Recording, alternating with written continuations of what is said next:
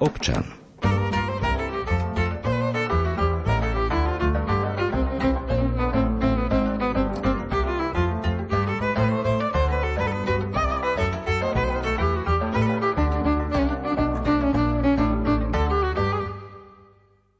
Sporenie na dôchodok v druhom dôchodkovom pilieri sa pre mnohých môže zdať ako veľmi náročná téma. Ich úspory sa nezhodnocujú, nerozumejú prečo a nevedia, čo ďalej robiť so svojimi investičnými stratégiami. Štát prichádza s novinkou. Sporiteľom chce poradiť, ako ďalej investovať svoje peniaze, aby oni nielenže neprišli, ale aby ich viacnásobne zhodnotili. Čo je nové v tejto téme, prezradíme v dnešnej relácii Občan, kde bude našim hosťom odborník na dôchodkový systém a verejné financie, docent Ján Šebo z Ekonomickej fakulty Univerzity Mateja Bela v Banskej Bystrici. Začíname už o chvíľu a verím, že aj dnes budeme pre vás praktickým sprievodcom a radcom. Dnešnú reláciu Občan vysiela Ivo Novák.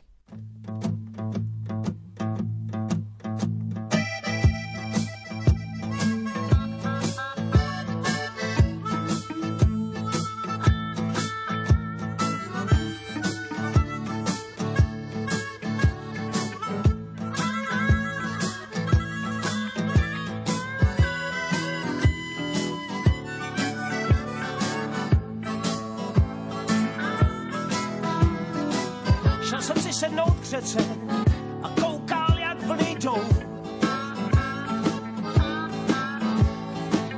Šel jsem si sednout k řece a koukal, jak vlny jdou. A potom jsem tam skočil, byl jsem hned pod vodou. Vyplul jsem a začal vzlikat, vyplul jsem a spustil křik. Vyplul jsem a začal vzlikat, vyplul jsem a spustil křik. Kdyby voda nebyla tak chladná, byl bych už nebožík.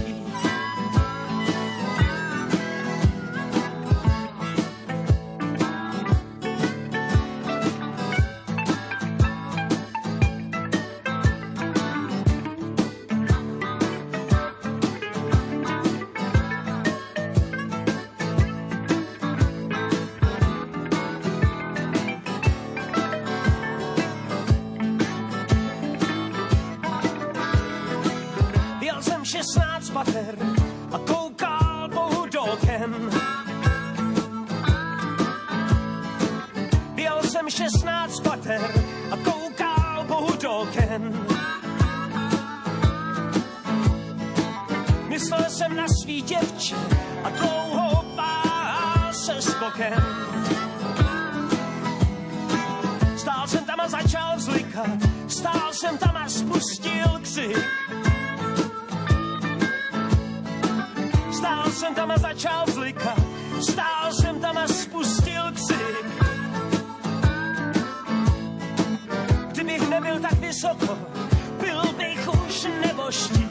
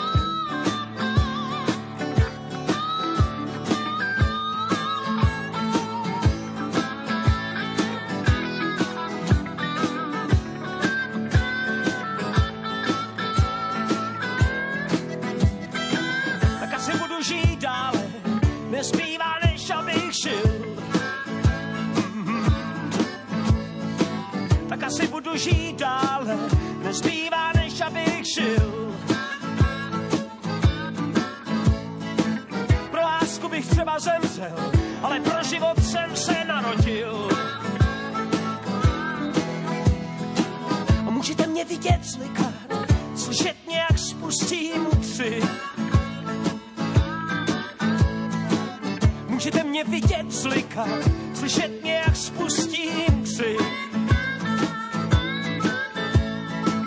Má milá, třeba se vztekni, nebude ze mne nebožtí.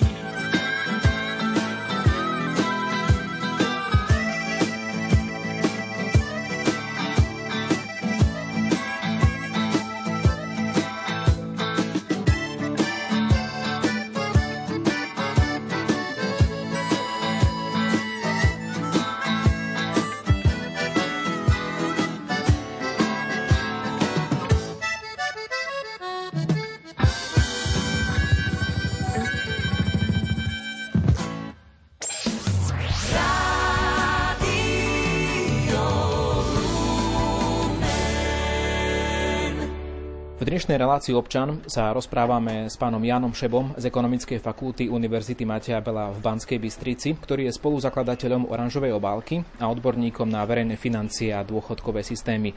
S pánom Šebom sme sa už stretli v predchádzajúcich vydaniach relácie Občan na vlnách Rádia Lumen. Doteraz sme ho predstavovali výlučne ako pedagóga na Univerzite Mateja Bela v Banskej Bystrici. Dnes, pán Šebo, pracujete aj v tíme plánu obnovy na úrade vlády. Vítajte pri mikrofóne Rádia Lumen. Hneď na úvod nám povedzte, čo je teda vašou úlohou v tomto tíme.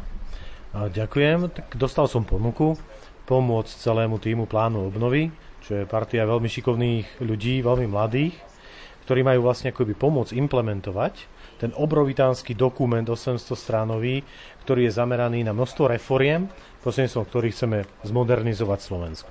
A Európska komisia na to v rámci vyčleneného balíka nám poskytuje zdroje, aby sme mohli, my musíme preukázať, že sme schopní robiť reformy a Európska komisia potom v rámci plánu obnovy poskytuje prostriedky, aby sme mohli financovať investície, ktoré sú na tie reformy napojené. No a mojou úlohou je starať sa o dve ťažké reformy, keď to tak poviem. Prvá je reforma verejných financií.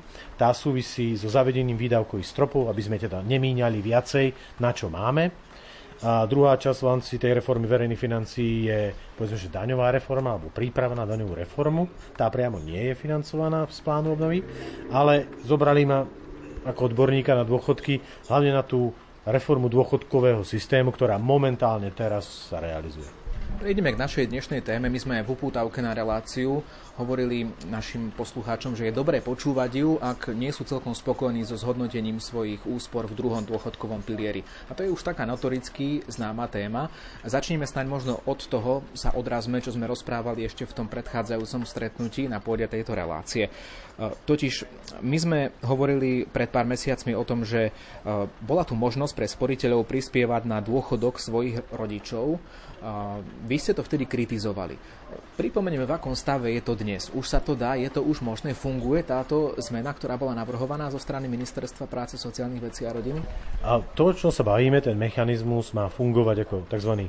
Rodičovský bonus a je postavený na tom, že rodič, ktorý je zároveň poberateľom starobného dôchodku, tak má právo, aby dieťa, ktoré pracuje u nás doma na Slovensku, tak mu poskytlo, ak chce, aby mu poskytlo jeden a pol percenta zo svojho vymeriavacieho základu, ale za, nie navyše, ale ako súčasť toho systému základných sociálnych odvodov, že z nich vyčlení časť vo výške jeden a pol percenta je mzdy a poskytne ho priamo a povie, že teda príjimateľom tejto sumy bude jeho rodič, či už matka alebo otec. Zjednodušene povedané, nestojí to toho sporiteľa v druhom dôchodkovom pilieri nič navyše. To vôbec ani netýka druhého piliera. Tento rodičovský bonus má byť súčasťou prvého piliera. To znamená, že ak vy platíte nominálne osemnásť percent odvody, ste v druhom pilieri, tam platíte päť a pol percenta, ale ešte to stále bude raz na tých šesť percent, tak povedzme, že sa vám odvody rozdelia, že osemnásť, z toho šesť poskytnete sebe do budúcnosti, a z tých zvyšných dvanásť, čo ostane, jeden a pol môžete svojej matke, ak už poberá starobný dôchodok, a jeden a pol percenta otcovi, ak už poberá starobný dôchodok. Tak by to mal, takto by to malo fungovať. To je návrh, ktorý išiel do parlamentu. No ako to s tým skončilo dnes? My sme sa o tom rozprávali pred niekoľkými mesiacmi, bolo to ešte v roku dvetisícdvadsaťjeden. Čo je s tým dnes? No tým, že... E, ministerstvo, že nebola tam tá politická dohoda, pretože ten, tento rodičovský bonus bol extrémne drahý a nebol finančne krytý. My sme nevedeli, že skadial zobrať na to zdroje, nepovedalo to ani ministerstvo, tak dosť veľa odborníkov to kritizovalo pre, poprvé jeho nesystémovosť v rámci dôchodkového systému, kde individuálne si vybudovávame nároky a zrazu tu máme miešať rodinné vzťahy. Ale druhé, čo kritizovali, že dobre, ale neboli navrhnuté nejaké opatrenia, kde ušetríme, aby sme mohli zafinancovať tento bonus.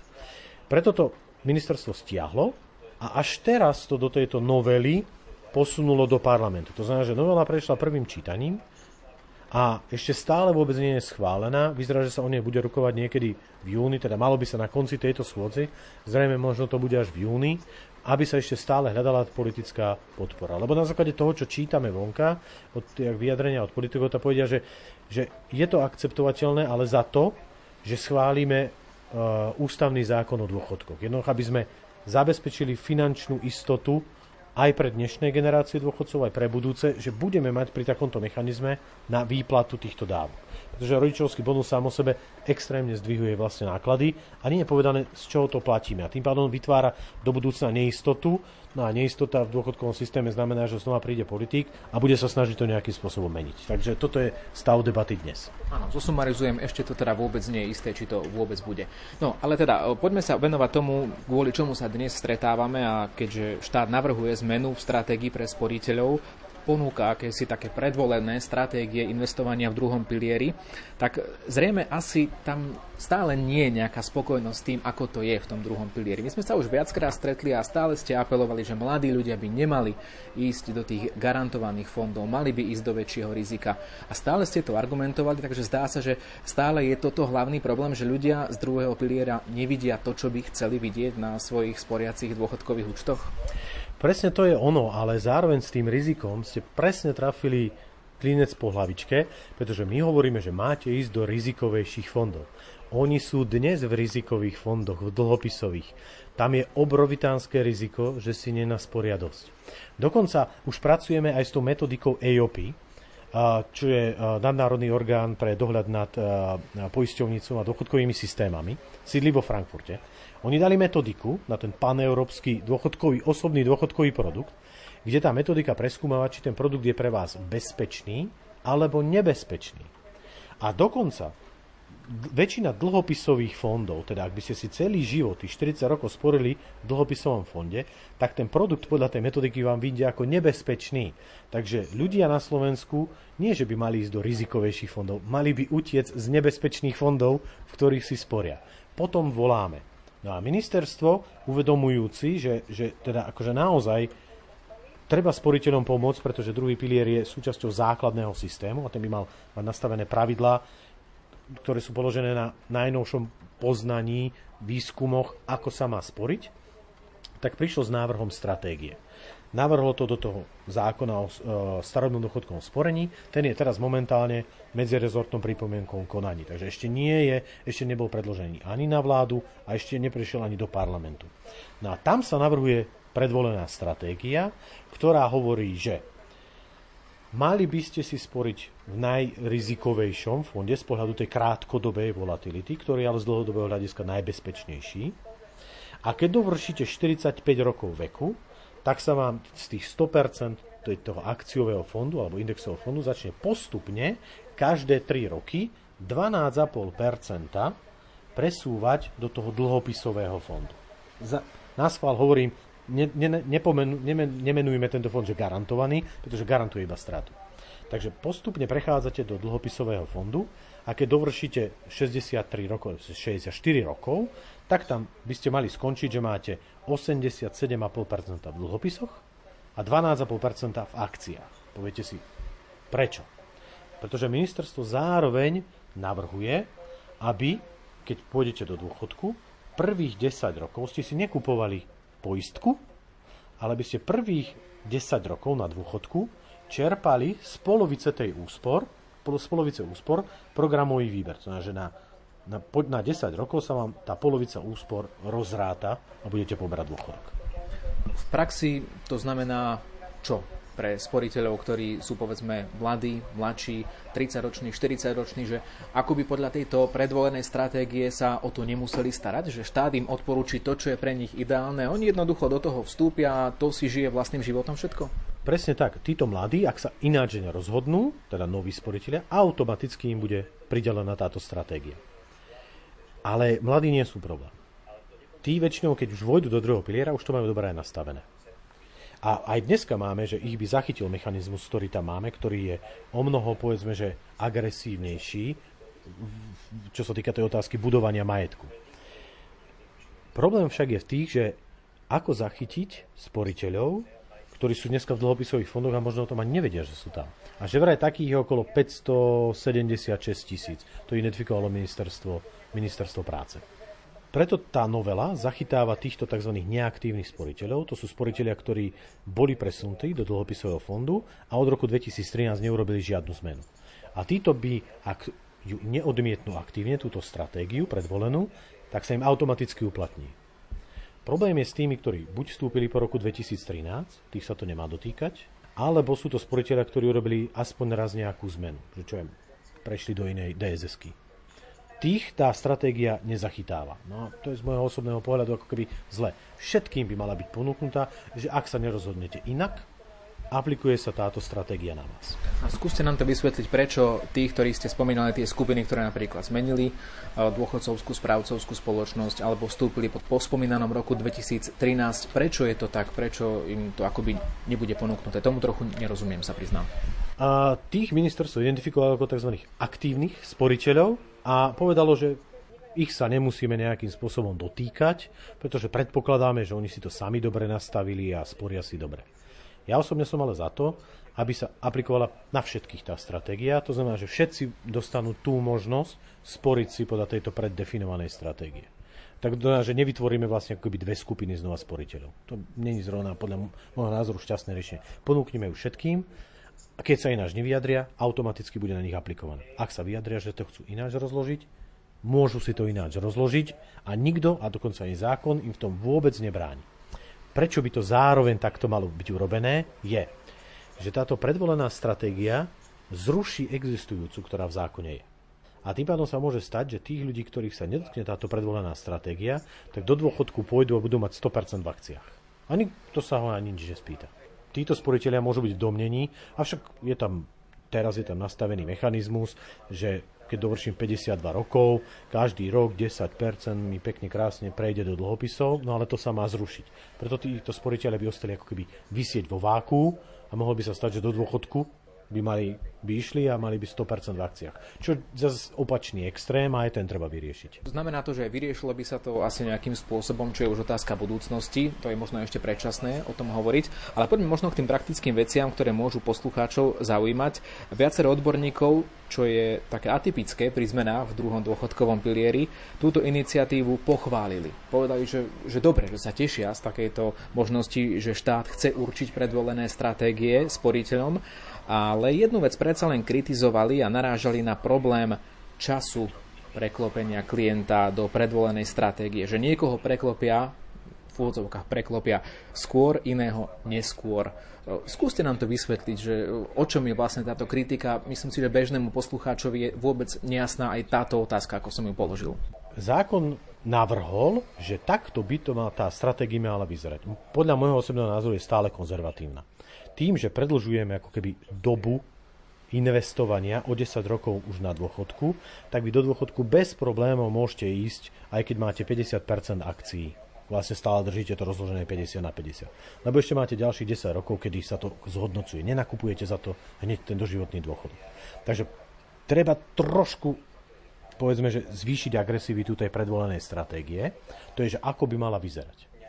No a teraz tá otázka, čo ste sa vyspytovali, že dobre, a ako sa k nej dostanem? Ako presuniete moje úspory? No a toto zákon nehovorí. Ten iba hovorí, že správcovia, vy navrhnite spôsob, že musíte zosúladiť stra- úspory, rozloženie úspor s touto stratégiou a máte na to, keď bude zákon účinný od toho dátumu, ako sa navrhuje, tak máte na to dvadsaťjeden mesiacov. Ale nepoviem ako. Naraz presunúť? Po mesiaci? Každé tri mesiace? Ako? Ako? No a toto je tá kritika, že môže sa stať, a to je to reputačné riziko, že niektorý správca to presunie naraz, iný to rozloží na tri tranže, iní to rozdelí na dvadsaťjeden tranží, že po dvadsaťjeden to presunie a niekomu to vydá lepšie, niekomu horšie. A to je to reputačné riziko. Otázka je, kto bude niesť to reputačné riziko, lebo finančné riziko znáša vždy len sporiteľ. To jednoducho sú to vaše peniaze, vaše úsporia. Niekto sa aj vás ide dotknúť tých peňazí. Takže vy znášate to finančné riziko, niekto reputačný, správca. Ale v skutočnosti aj politik. Lebo jednoducho ten politik to tak navrhol, alebo ministerstvo, nevydalo to úplne najlepšie, lebo ministerstvo bude kritizované aj príslušný politik, že to urobil zle. Tým pádom sa otvára znova to politické riziko, že niekto bude chcieť zase do toho, ako sa povie, že vrtať neodborne a povie, no toto bolo celé zle urobené, musíme s tým urobiť niečo iné.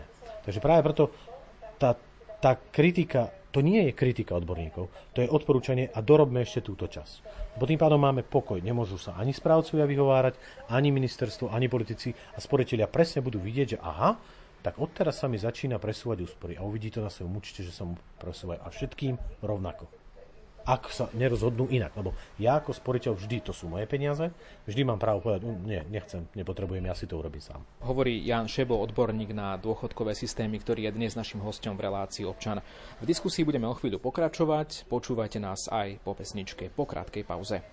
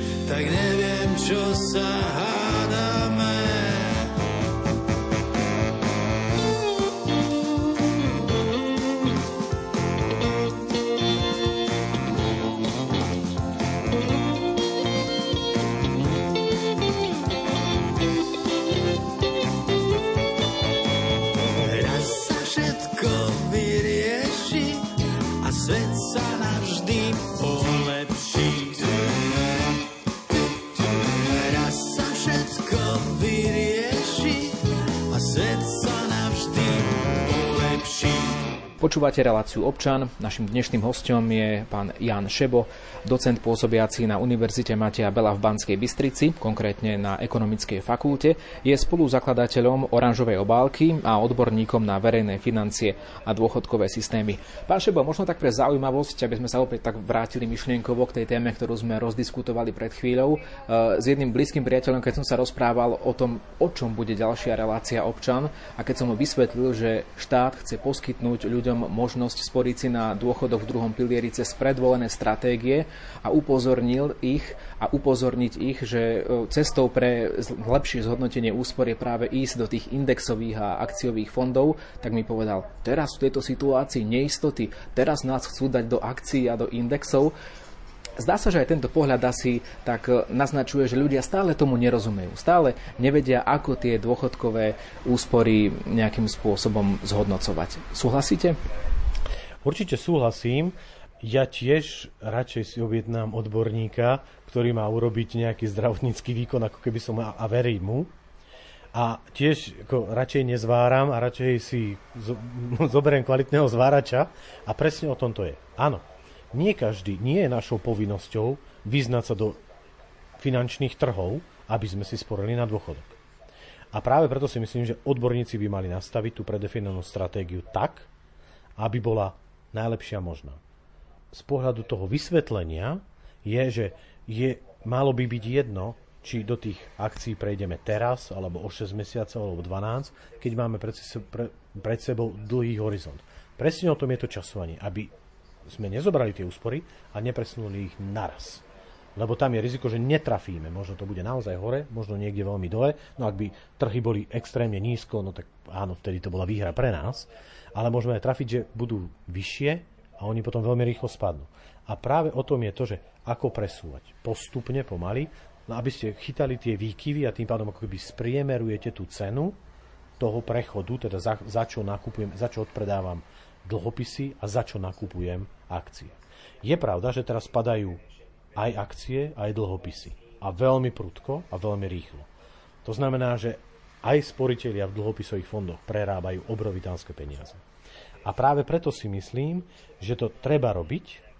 Treba to robiť postupne, aby sme spriemerovali tú cenu, ale zároveň treba ľuďom vysvetľovať, že pozrite sa, vyskúšame si jednoduchý nástroj, pozrieme sa do budúcnosti, nahádžeme si nejaké obdobia, ako by to mohlo ísť hore, dole, hore, dole a vyskúšame, aký ten prechod je najlepší. Základom je, že vy vždy tam budete ešte prispievať nové prostriedky a za tie budete nakupovať nové dôchodkové jednotky, ktoré investujú teda ten, v tom dôchodkovom fonde, ktoré investujú do akcií. To znamená, že vy aj tak priemerujete si nejakú tú nákupnú cenu. Práve preto sa toho netreba báť. Laicky povedané, nie je na mieste tá obava, že by nás teraz štát týmto návrhom tých predvolených stratégií uviedol do nejakej neistoty alebo finančnej nestability, že to robí v čase, ktorý je, povedzme, ekonomicky nepriaznivý, vojna na Ukrajine, problémy s infláciou a tak ďalej. Ako by ste sa pozerali na túto obavu? Či je racionálna? Práve, a práve preto, že ministerstvo prichádza v správnom čase. Mohli prísť aj trošku skôr, pretože ochranou pred infláciou je dlhodobé investovanie do akcií, keď si mám vybrať medzi tými produktami, ktoré mám v druhom pilieri.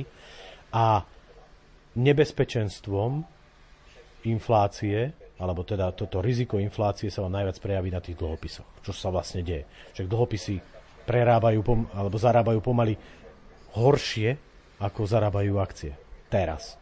No a presne o tom to je, že dostať tých ľudí von, aby sme mali ten potenciál si z dlhodobého hľadiska zarobiť. Poďme na to, ako by to mohlo vyzerať, ak sa táto zmena schváli, ak prejde aj parlamentom, ak sa naozaj poslanci dohodnú, že tak trochu upgradeujú ten druhý dôchodkový pilier a ľudia budú môcť prejsť do predvolených stratégií. Sporiteľom by teda podľa informácií, ktoré som si našiel, po zavedení tohto systému mali chodiť listy, v ktorom sa im ponúkne táto stratégia. Budú tomu ľudia rozumieť alebo všimnú si to, že čo im to vlastne prišlo? Totiž preto sa tak pýtam, lebo my sme sa raz tak rozprávali, že ako čítať ten výpis, ktorý vám príde z dôchodcovskej, správcovskej spoločnosti. Mnoho ľudia nevedia, čo tam je, absolútne nemajú predstavu, nevedia sa vyznať v tých číslach. Tak všimnú si to, že sa tu mení nejaká stratégia, zbadajú to, zaregistrujú? A ako výskumník by som vám povedal, že dúfam, že nie. Pretože ten behaviorálny aspekt toho, že niekedy že ani neviem, čo sa vlastne deje s mojimi úsporami a potom rok, dva, tri, štyri si sa pozriem, že ja mám, ja, ja mám akcie a čakal som štyri roky kľudne spával, však mi to nič nerobilo, takže dúfam, že si to nejako nevšimnú. Ale pozor ešte raz, nie všetci prejdú na predvolenú stratégiu. Zatiaľ ministerský návrh predpokladá, že len tí, ktorí sú tzv. Neaktívni, ktorí sú v dlhopisoch od roku dvetisíc, boli tam presunutí do dlhopisov a sú od dvetisíc trinásť v dlhopisových fondoch a neurobili žiadnu zmenu. Pre nich to bude automatika, im sa to len oznámi. Im, im sa to len oznámi, že toto sa ide diať s vašimi úsporami a máte možnosť to odmietnúť, teda aktívne vyjadriť nesúhlas. Všetci ostatní dostanú list, kde im povedané, štát pripravil takúto stratégiu. Pozrite sa, takto vyzerá, takto je asi urobená tá alokácia a vy máte na ňu právo. Takže pošlite nám list, ak ju chcete. A to sú dva rozdielne teda koncepty. Takže už rozumieme, ako to asi bude fungovať. A už vieme teda, čo sa stane, ak ľudia o túto stratégiu neprejavia záujem. Prerobia teda? Z dlhodobého hľadiska určite áno. Ak ostanú ľudia dlhopisových fondov, tak prerobia. Áno. Ako história to naznačuje, a ľudia, ktorí majú tých, no ak sa aj zmení vlastne ten, ten mechanizmus výplaty, tak aj ľudia, čo majú desať rokov pred dôchodkom, tí, čo sú starší ako päťdesiatštyri rokov, už im vôbec ani nemá byť ponúknutá. A práve oni by mali ju využiť. Pretože ešte aj keď dosiahnu dôchodkový vek šesťdesiatštyri, ešte stále majú desať rokov, že budú tie ich úspory mať možnosť zarábať, lebo budú investované. A tu už je dvadsať rokov a tam sa im oplatí byť v akciách. Aj keď nie je možno sto percent, ale určite tú polovicu by mohli na takéto relatívne dlhé obdobie dvadsaťročné investovať. Vyplatí sa im to, budú mať vyšší dôchodok. Toto myslím si, že môže zaujímať mnohých poslucháčov Rádia Lumen, pretože máme veľa päťdesiatnikov, šesťdesiatnikov, ktorí ešte pracujú a často majú taký pohľad, že a to už pre mňa nie je, to už je, to už je úplne mimo, ja už som starý na takúto záležitosť. Sú starí na to, alebo naopak ešte sa o to majú aktívne zaujímať? Najlepšími investormi sú ženy a starí skúsení ľudia. A nie preto, že by boli konzervatívni, ale kvôli tomu, že už majú niečo zažité a vedia si veľmi rozumne ako keby zvážiť aj to krátkodobé riziko, aj z dlhodobého hľadiska, čo chcú dosiahnuť. šesťdesiatročný človek môže byť veľmi úspešným investorom a osobne si myslím, že aj svoje úspory v druhom pilieri môže vystaviť tomu potenciálu tých akciových akciových fondov alebo indexových fondov, inoch aby tam alokoval čas. Však na dôchodku v priemere ešte bude žiť nejakých dvadsať rokov a to je dostatočná doba, aby ešte niečo zarobil. Preto napríklad aj spústa ľudí v druhom pilieri si nekupuje ten doživotný dôchodok, teda poistku. Však ak by sme boli extrémne konzervatívni, no tak si kúpim poistku, lebo tá je ochrana voči tomu, ale ľudia väčšinou využívajú výnosy z investovania, alebo potom si ich vyberú jednorázovo a verím tomu, že ich neminú hneď, tiež ich len uložia a investujú ďalej, len už mimo druhého piliera.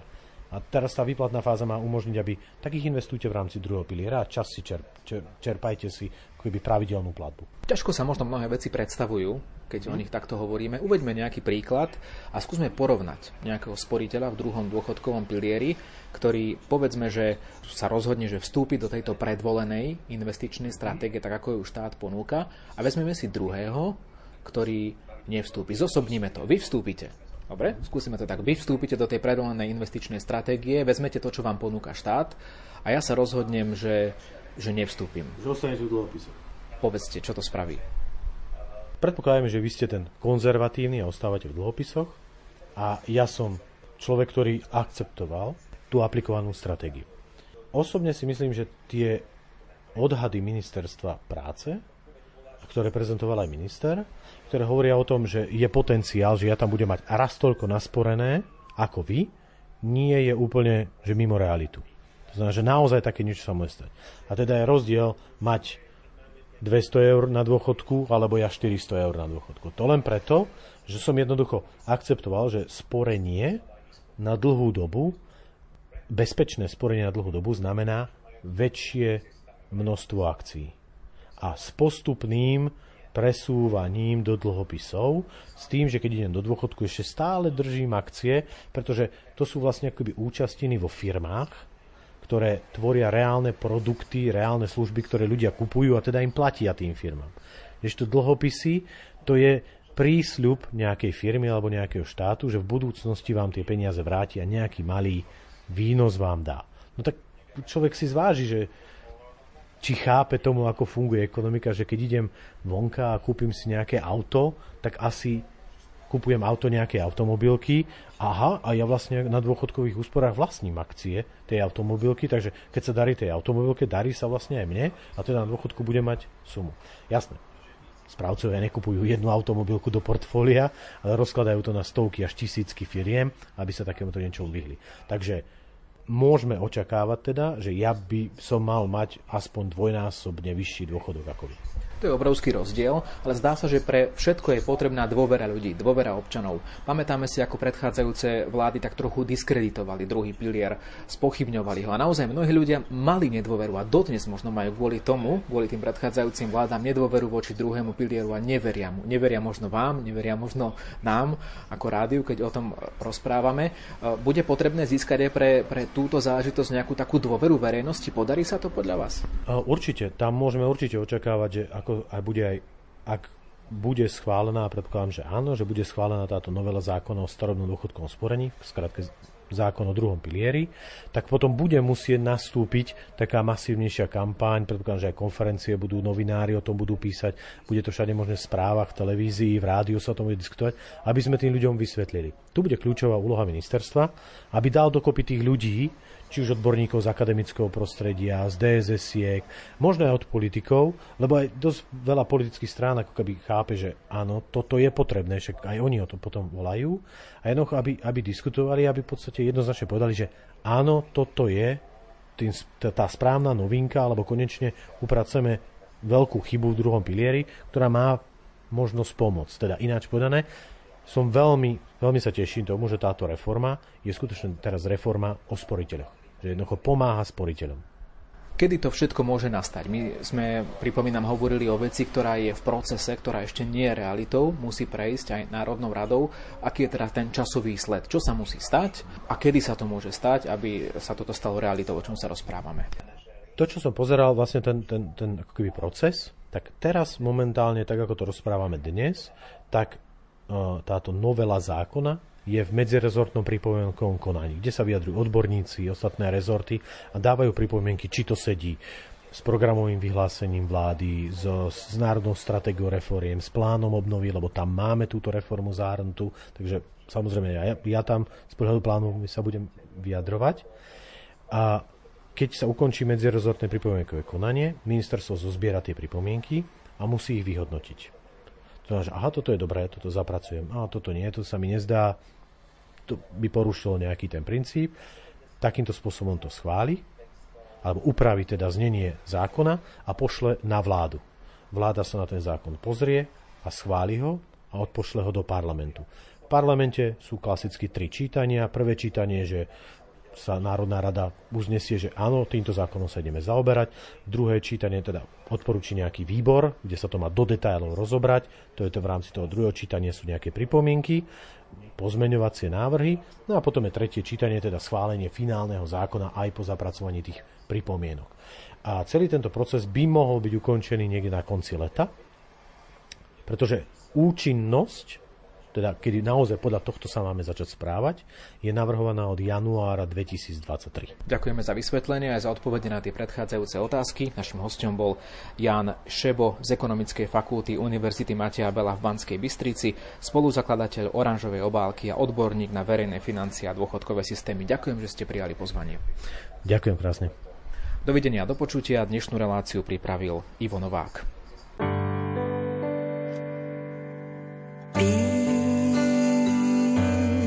Horký čaj s polštářem ticha